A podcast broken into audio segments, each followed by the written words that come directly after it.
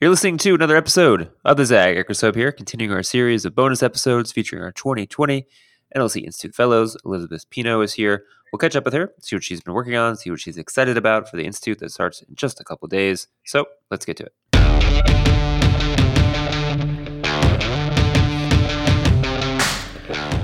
All right, Elizabeth, we're always excited to have parents in our Fellows group. Share with folks a little bit about uh, your family life at home. Yes, yes. Hi, Eric. Thank you so much for having me here.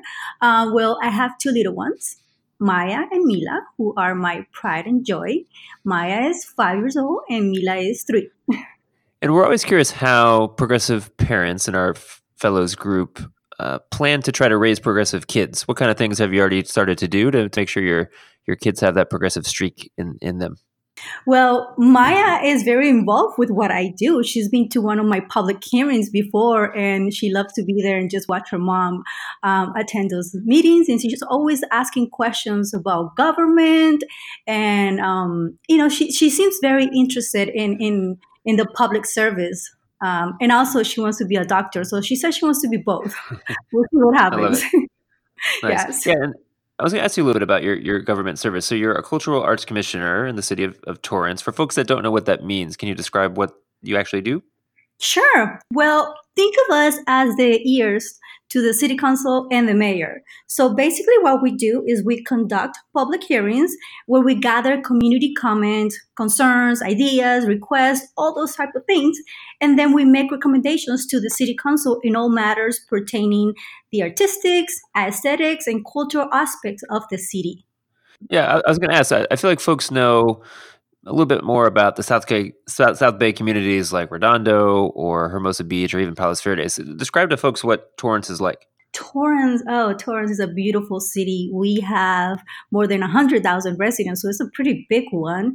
And we are right between Redondo Beach and Palos Verdes. And how many people know this about Torrance? We have a beach. Hmm. So uh, I love it here. I just love it. Yeah, that's great. And listen, I want to ask you, you know, I think such a key part of your story is uh, coming to this country, and, and I know you still have strong connections to your to your home country. Share with folks a little bit about uh, that experience for you and how that's informed you being a progressive person today. Yes, well, I'm not a native Angelino. I just love it here. I have grown to really love this city. Um, but I moved here right after high school. I was born and raised in Cali, Colombia. Um, in one of the darkest, darkest time of my country, many people remember the Pablo Escobar era, and um, what I witnessed back then when I was just a child were um, crazy things because unfortunately the mafia people um, had taken over my country. So there was not a lot of government control. And because of that experience i felt very much involved with justice social justice in general. Is something that i'm very passionate about and then when you think about what you're hoping to accomplish during your six months in the NLC Institute, what are your, some of your top goals or what are some things you're trying to do?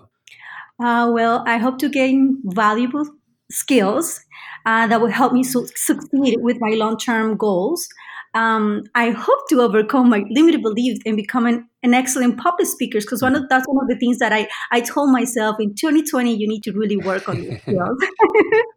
and finally, I want to create long lasting relationship with my fellows. Um, I was you know reading their bios and and some of them I don't know all of them are doing wonderful things for their communities. So I'm just really looking forward to meeting some of them next weekend. Great. Well, listen, we're excited to have you and thanks for coming on. did a great job. And thanks everyone for listening to this episode of the ZAG. Make sure to check out all the other episodes featuring the other 19 fellows that will be joining Elizabeth in our first Institute weekend. There are definitely amazing people. All the episodes are short and sweet, about five, six minutes. So perfect for a commute or just hanging out at home or at the gym. Check them all out. And until we see you next time, take care.